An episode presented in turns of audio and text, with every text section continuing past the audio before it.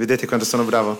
Um, permettetemi di aggiungere il mio benvenuto uh, per quelli che siete nuovi, uh, ospiti qua um, stamattina. Mi chiamo Luigi Palombo e purtroppo sono inglese nonostante la benedizione di un nome italiano. Um, uh, di solito inizio i messaggi con una domanda, con una domanda. ma dato che siamo all'inizio di una nuova serie, oggi me ne sono permesse due. Due domande. Qual è la prova che Dio è della nostra parte? Eh, qual è la prova che Dio è della nostra parte? E cosa pensate dell'idea di appartenere a Dio in un mondo che odia la sua parola? Cosa pensate dell'idea di appartenere a Dio in un mondo che odia la sua parola? Qual è la prova che Dio è della nostra parte? Che ci favorisce, che opera per il nostro bene. E adesso sto parlando principalmente a noi che ci definiamo discepoli di, Ge- di Gesù. Qual è la prova che Dio è dalla nostra parte? Quando un fratello o una sorella nella fede ha un cancro terminale, quando dopo 5, 10, 20 anni di testimonianza del Vangelo, quel figlio, quel genitore, quel parente, quell'amico ancora non crede in Dio. Quando ci licenziano e non troviamo un altro lavoro per mesi. E preghiamo e preghiamo a quello che i nostri amici atti chiamano il vuoto, ma le circostanze non cambiano.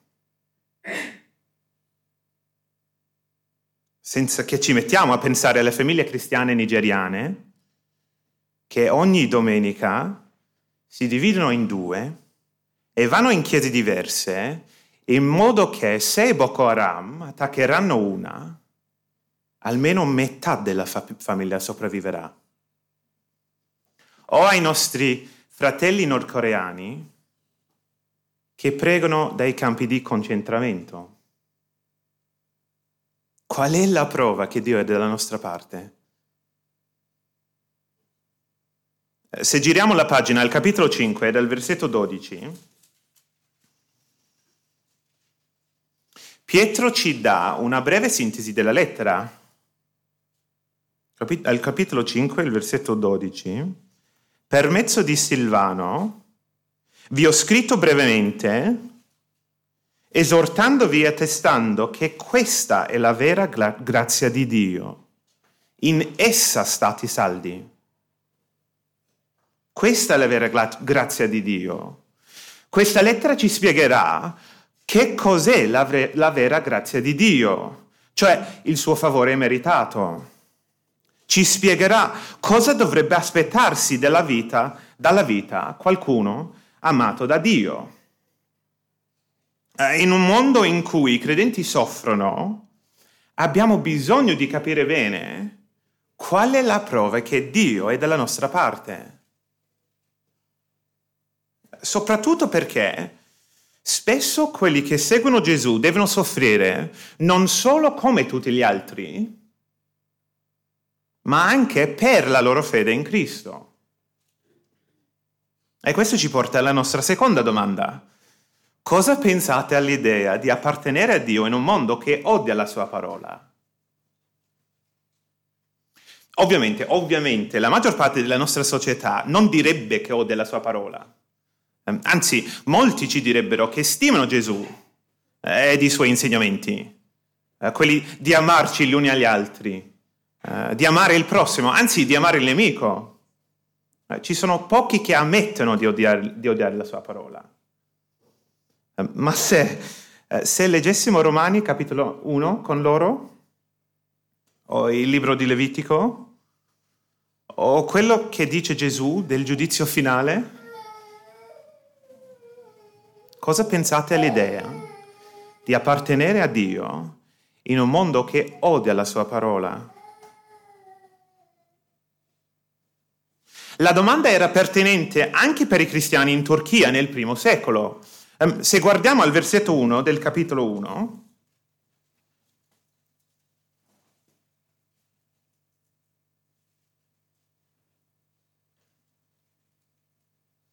Ponto, Galazia, Cappadocia, Asia, Bitinia erano tutte regioni di quella che adesso è la Turchia. E i destinatari della lettera stavano sperimentando un periodo di, di ostilità e di persecuzione. Non ancora dall'impero romano, che sarebbe, eh, che sarebbe iniziata nell'anno 64 d.C., ma pochi anni prima, in cui l'attenzione stava già salendo. Um, sappiamo che questa lettera fu scritta prima della persecuzione istigata dall'imperatore Nerone, perché nel capitolo 2 Pietro parla dei governatori, ma come se fossero ancora neutri più che ostili ai cristiani. Eh, lo sappiamo anche perché Pietro sarebbe stato ucciso eh, proprio dalla persecuzione voluta da, ne- da, eh, da Nerone. Ma prima di morire aveva ancora la seconda lettera di Pietro da scrivere. Sappiamo da dove Pietro scrisse la lettera, perché nel capitolo 5, eh, il versetto 13, eh, al versetto 13, Pietro saluta la chiesa turca da parte della chiesa in Babilonia. Ehm, nel primo secolo d.C. la vera città Babilonia era quasi completamente distrutta. Quindi è quasi certo che qui Pietro si riferisce alla nuova Babilonia, Bab... L'ho detto bene? Ok. La nuova Babilonia, la nuova capitale del nuovo impero, eh, cioè Roma. Pietro scrisse questa lettera da Roma, dove sarebbe ucciso in poco tempo. Ed in questi anni, non solo a Roma, ma anche in Turchia, la tensione stava salendo. Eh, l'ostilità veniva dagli altri cittadini eh, e ancora non aveva preso, preso, non aveva preso la forma di violenza, ma parlavano male dei seguaci di Gesù. Eh, nel capitolo 2, al versetto 12, Pietro fa riferimento ai pagani, cioè i turchi gentili non cristiani, che sparlano di voi chiamandovi malfattori. Al 2.15 scrive di nuovo di quelli che dicono cose non vere dei credenti. Al 3.16 leggiamo di nuovo di quelli che sparlano di voi, che calunniano la vostra buona condotta in Cristo. Al capitolo 4, al versetto 14, dice se siete insultati per il nome di Cristo. La persecuzione prende la forma di un'esclusione a livello sociale, uh, un parlare male di, un denigrare, un insultare. Uh, cose scritte contro di loro nei giornali, calunnie sussurrate al mercato, trattati con freddezza non invitati alle feste. Anzi, la loro situazione non è ben diversa da quello che potrebbe essere la nostra fra poco qua in Italia. Per capire, per capire quanto è vicina a noi la loro situazione, basta leggere il motivo per cui la loro società parlava male di loro. Il capitolo 14, eh, 4, scusatemi, al capitolo 4 ai versetti 3 e 4 dice, basta infatti il tempo trascorso a soddisfare la volontà dei pagani, cioè gentili, non cristiani, vivendo nelle disolezze, eh, dissolutezze, nei passioni, nelle ubriachezze, nelle orge, nelle gozzoviglie e nelle illecite pratiche idola- idolatriche. Per questo, per questo, Trovano strano che voi non corriate con loro agli stessi eccessi di dissolutezza e parlano male di voi. Il motivo principale per cui sono considerati malfattori è la loro etica sessuale e il fatto che loro non sono coinvolti nelle pratiche sessuali della loro cultura pagana. Eh, vi, va, vi fa venire in mente qualcosa? Già la nostra cultura ci considera alieni per la nostra etica sessuale. Eh, gli amici che ci chiedono, ma veramente non avete l'intenzione di andare a letto insieme fino a quando vi sposerete? Ma come saprete se siete compatibili? Uh, forse la gente è contenta di sentire che i nostri preti si sposano, ma se qualcuno ci chiede la nostra op- opinione sul divorzio, e quando cominciano a capire quanto sul serio seguiamo, seguiamo Cristo, nel cercare di renderci meno strani nella loro mente, spesso ci dicono cose come, almeno non sei fondamentalista. E poi dobbiamo rispondere, um, oh, dipende cosa intendi dalla parola fondamentalista. Ma dai, non credi tutto quello che è scritto nella Bibbia? Um, aiuto! O quando sentiamo per caso delle conversazioni in cui parlano dei pazzi contro l'aborto, eh, contro l'eutanasia, eh, quando parlano di sessualità, eh, della fluidità di genere, e per descrivere quelli con un'opinione diversa dalla loro, usano parole come chiuso di mente, cretino, omofobo, prima di aggiungere una giusta dose di parolacce. E noi teniamo la bocca chiusa. La tensione sta salendo. Quelli fra di noi stamattina che non si definiscono cristiani, forse avranno notato quanto è diversa l'etica sessuale di Gesù da quella della nostra cultura, da quella della nostra cultura. Forse è per questo che non siete sicuri se volete seguire Gesù o meno.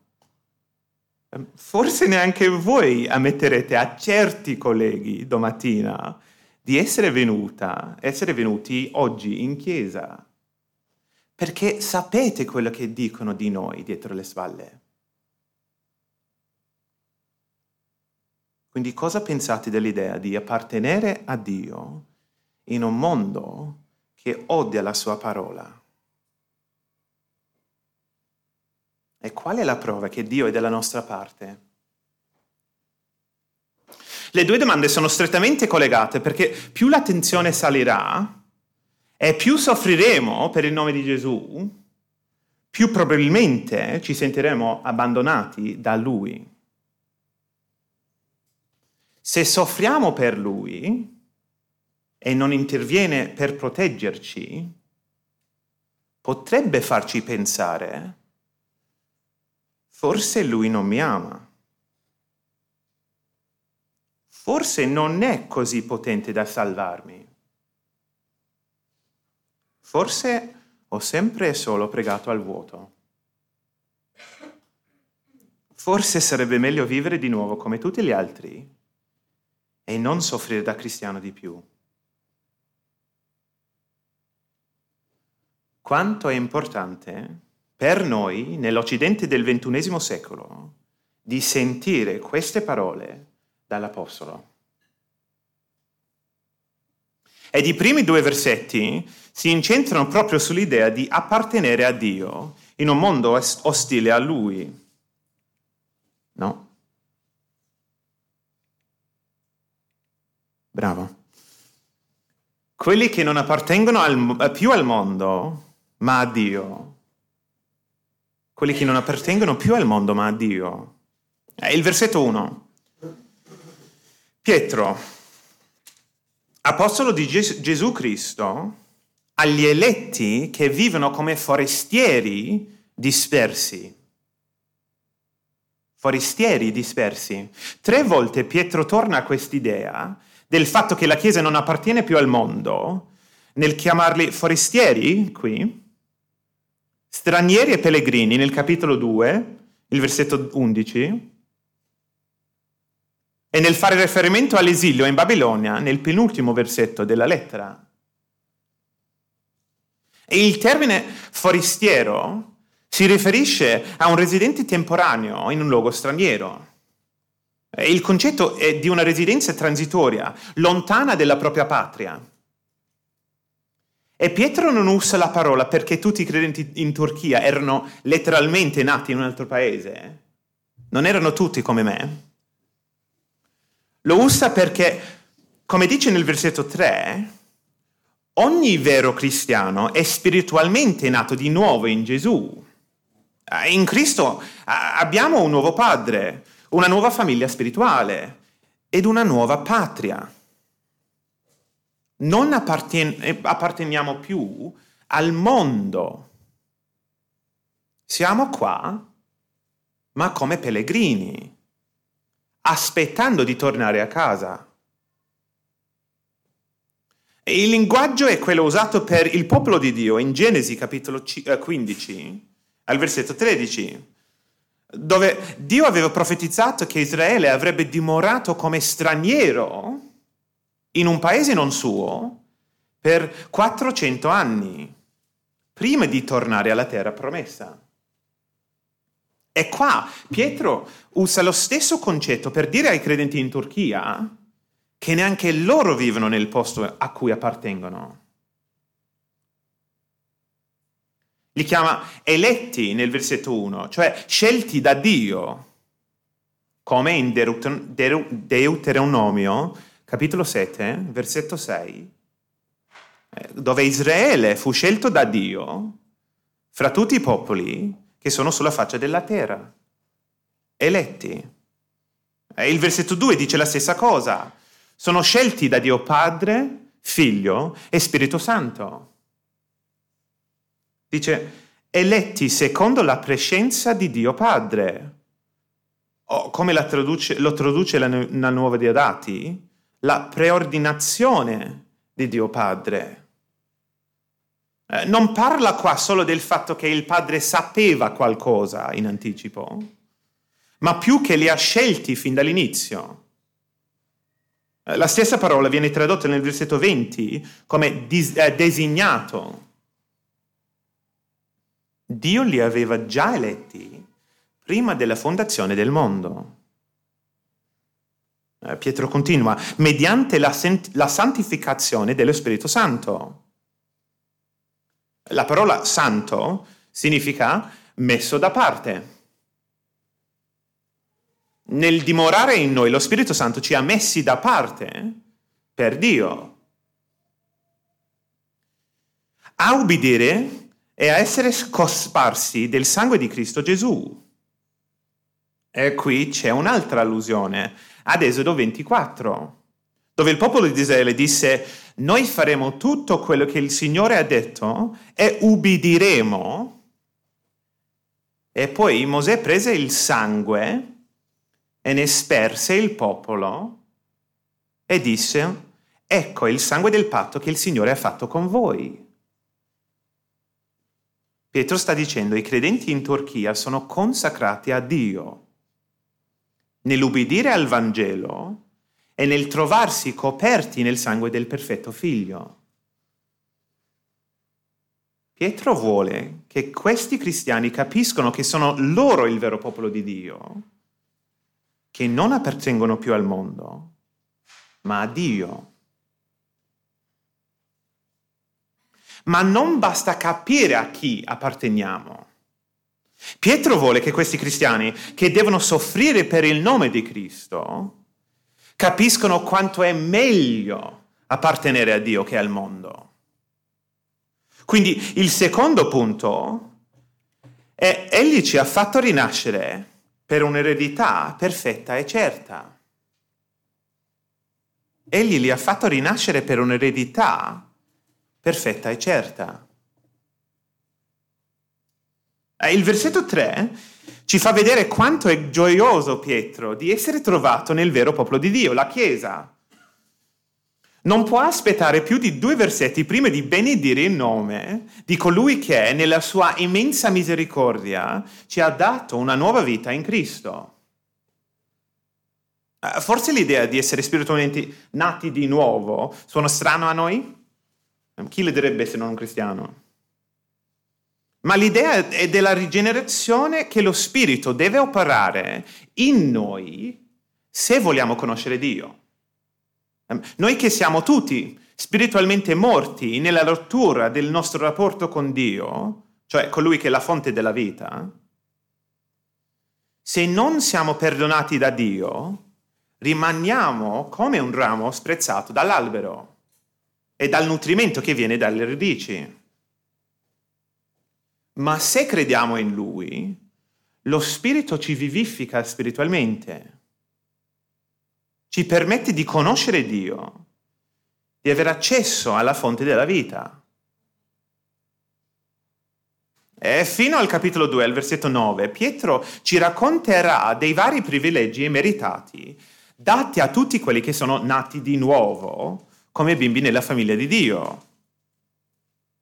E qui la prima cosa che ci fa vedere è che la nostra nuova vita ha uno scopo futuro.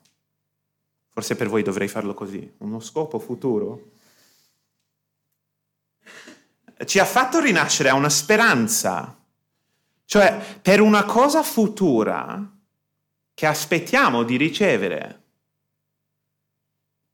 E nel versetto 4 vediamo che questa speranza è di ricevere se guardate al versetto 4, di ricevere un'eredità. Sta parlando della nuova creazione, il mondo perfetto che Gesù creerà quando ritornerà nel futuro. E questa speranza eh, di una vita, un mondo oltre la morte, non è solo una storia carina, finta, che ci dà una ragione di vivere in questo mondo di caos No, è una speranza che abbiamo, il vers- il versetto 3, mediante la risurrezione di Gesù Cristo dai morti. C'è già qualcuno che è risorto dalla morte. C'è la prova che la morte non è la fine. Colui che è risorto dalla morte dà vita spirituale a tutti quelli che credono in lui e in futuro li farà risorgere fisicamente. Egli li ha fatti rinascere per un'eredità perfetta e certa. Eh, Pietro usa la parola eredità per paragonare la nuova creazione alla terra promessa ad Israele, descritta spesso nel Vecchio Testamento come la loro eredità. Ma la nostra eredità è ancora meglio di Canaan o di qualsiasi altra parte del mondo. Perché nel versetto 4 è un'eredità incorruttibile, senza macchia e inalterabile. Incorruttibile. Eh, la parola greca si riferisce a una cosa che non si decompone, eh, qualcosa che non si può consumare con il passare del tempo? Eh, non lo so. Eh, la migliore felpa eh, che ci fa sentire non solo caldo, ma anche in cui ti ci può racchin- oh, rannicchiare. O la migliore pietanza eh, che abbiamo mai assaggiato. Il nostro stesso corpo. Alla fine tutto si decomporrà. Ma non lì, non nel nuovo mondo perfetto, senza macchia. Qui Pietro ha in mente non solo le macchie di caffè su una camicia bianca, ma la macchia del peccato il peccato che contamina ogni cosa in questo mondo? È una vera domanda. Eh, qual è stato il vostro ultimo rapporto rovinato dal peccato? Eh, le parole cattive, le bugie, le calunnie. Il male che abbiamo fatto noi è quello subito da noi. Le lacrime versate. Ma non lì, non nel nuovo mondo perfetto. Inalterabile. I commentari dicono che l'idea qui descritta è di una cosa che non appasserà, che non si offuscherà mai, ne perderà bellezza o gloria. Qual è stato il momento di massima gioia nella vostra vita fin qui? Eh, vi ricordate della sensazione eh, di quanto avete sorriso? dei muscoli della faccia e della pancia che facevano male per le risate? Momenti bellissimi. Ma qua ogni sorriso svanisce. Ogni sorriso svanisce. Ma non lì. Non nel nuovo mondo perfetto quanto è meglio appartenere a Dio che appartenere al mondo. Notate anche che abbiamo una doppia garanzia che riceveremo la nostra eredità. Alla fine del versetto 4, Dio la sta eh, conservando per noi nel cielo e nel versetto 5, il Dio onnipotente sta custodendo anche noi fino a quando Cristo tornerà per salvarci da questo mondo ai credenti che stavano, credenti che stavano soffrendo in Asia Minore, eh, cioè Turchia, Pietro li incoraggia che Dio non permetterà che niente nessuno li impedisca di ricevere la loro eredità futura. Colui che controlla ogni cosa ci porterà a casa. E adesso forse capi- capiamo un po' meglio perché Pietro non riesce a non benedire il nostro Dio Padre. Ma Pietro ha ancora altro di dire cristi- eh, ai, ai questi cristiani scoraggiati. Perché non basta capire che le sfide della vita cristiana non possono impedirci di arrivare alla nostra eredità, la nostra salvezza futura. Anzi, da 6 a 9 Pietro gli fa capire che le sfide temporanee ci aiutano ad arrivare a questa salvezza. Non è solo che non ci impediscono, ma ci aiutano ad arrivare a questa salvezza. So che sembra una cosa folle di, da, da, dire, ma vi giuro che è quello che il brano dice. Il brano dice. E guardate il versetto 6. Cosa dice nel versetto 6? Delle svarie prove da cui sono afflitti. Dice che sono necessarie. Eh? Necessarie? Come mai sono necessarie? Perché le svariate prove sono usate, anzi date da Dio, per rendere più forte la nostra fede, per far sì che ci fidiamo di Gesù fino a quando non tornerà. Nel versetto 7 Pietro dice che tramite le sfide la nostra fede viene messa, eh, viene messa alla prova, ma non vengono um, da un Dio cattivo che vuole farci fallire, non è quello che intende. Um, non sono neanche messi alla prova per capire se la loro fede è autentica o meno. No, nel versetto 8 Pietro dice di questi credenti, benché non abbiate visto Gesù, voi lo amate. Sono veri credenti. Nel descrivere come Dio usa le prove, fa un paragone con l'oro, cioè il metallo, non le persone, eh, con l'oro e l'oro, eh, che nel versetto 7 il metallo è provato eh, con il fuoco. La loro fede è provato come l'oro il metallo nella fiamma.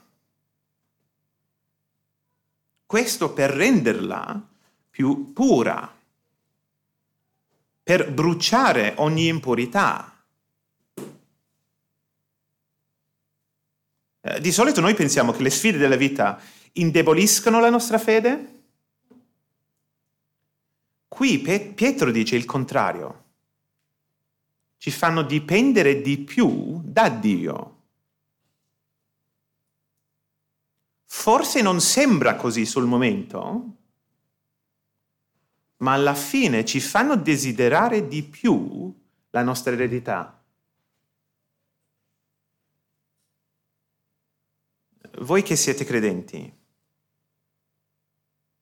nei vostri migliori momenti, amate Gesù, anche se non l'avete mai visto? Se la risposta è sì, e la risposta è sì, non preoccupatevi troppo delle svariate prove. Non possono ostacolarvi alla fine. Dio vi permetterà di soffrire solo il tanto che vi aiuterà a raggiungere la vostra eredità, cioè la salvezza delle vostre anime. Non significa, non significa che le prove non sembreranno più di quello che possiamo sopportare, ma significa che non saranno più di quello che possiamo sopportare.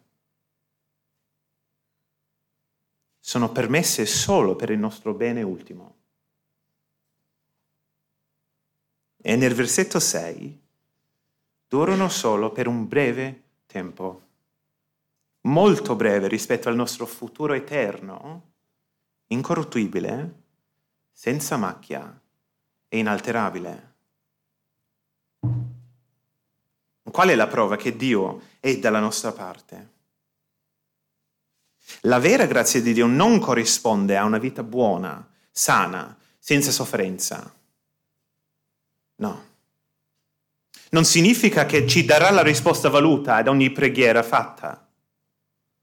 Anzi, la vita di qualcuno amato di, da Dio sarà per breve tempo afflitta da svariate prove. Ma la vera grazia di Dio si vede nel fatto che ci fa appartenere a Lui, nel far sì che le prove servano a rafforzare la nostra fede invece di distruggerla, nel condurci fino alla fine alla nostra eredità perfetta. Per quelli fra di noi che non sono ancora discepoli di Gesù, posso chiedervi perché continuare a soffrire le prove di questa vita senza alcuna speranza?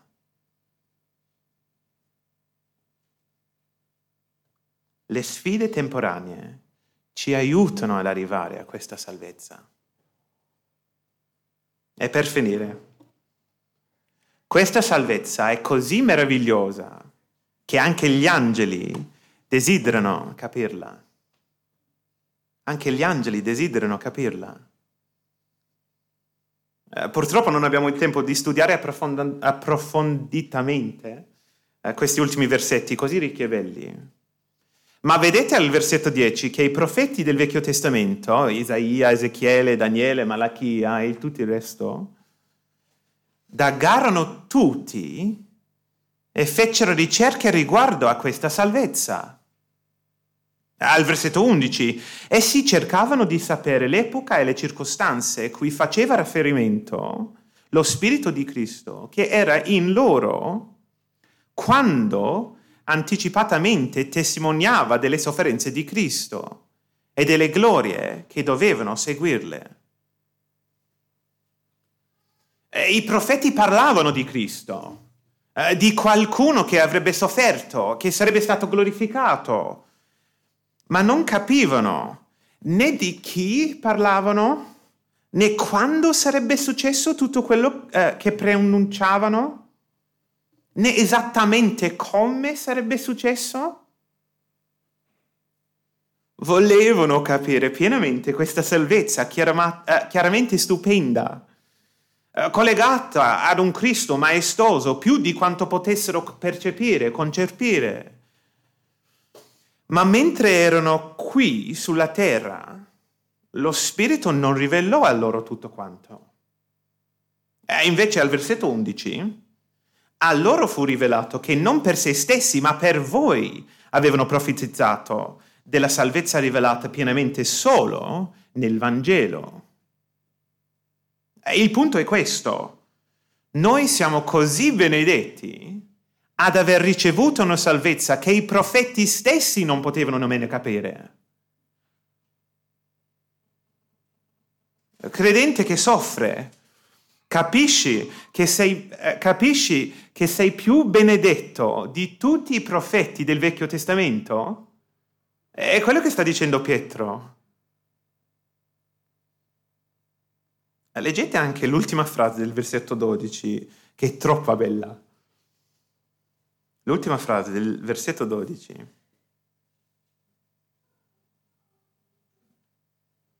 Nel parlare delle cose che appartengono alla nostra salvezza predicata nel Vangelo, Pietro dice che sono cose nelle quali gli angeli bramano penetrare i loro sguardi.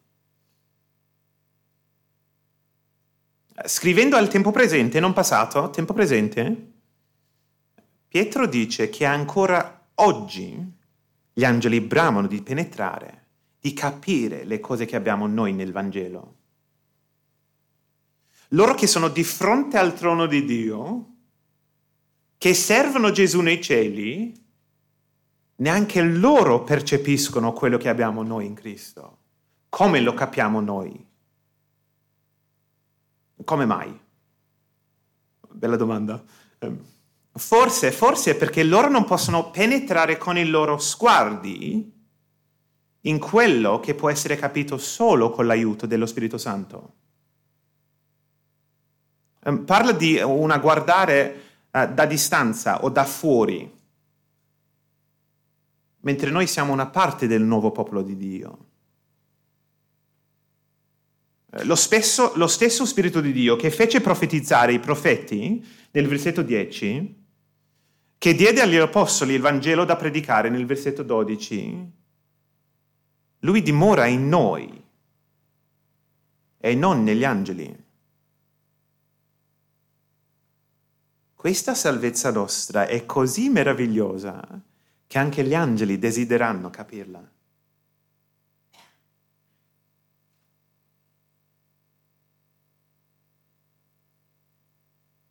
Quindi non dico mentre eh, lo dirlo, non, non, eh, non scherzo nel dirlo, scusatemi, non scherzo nel dirlo, ma veramente anche se tutti parlassero male di noi.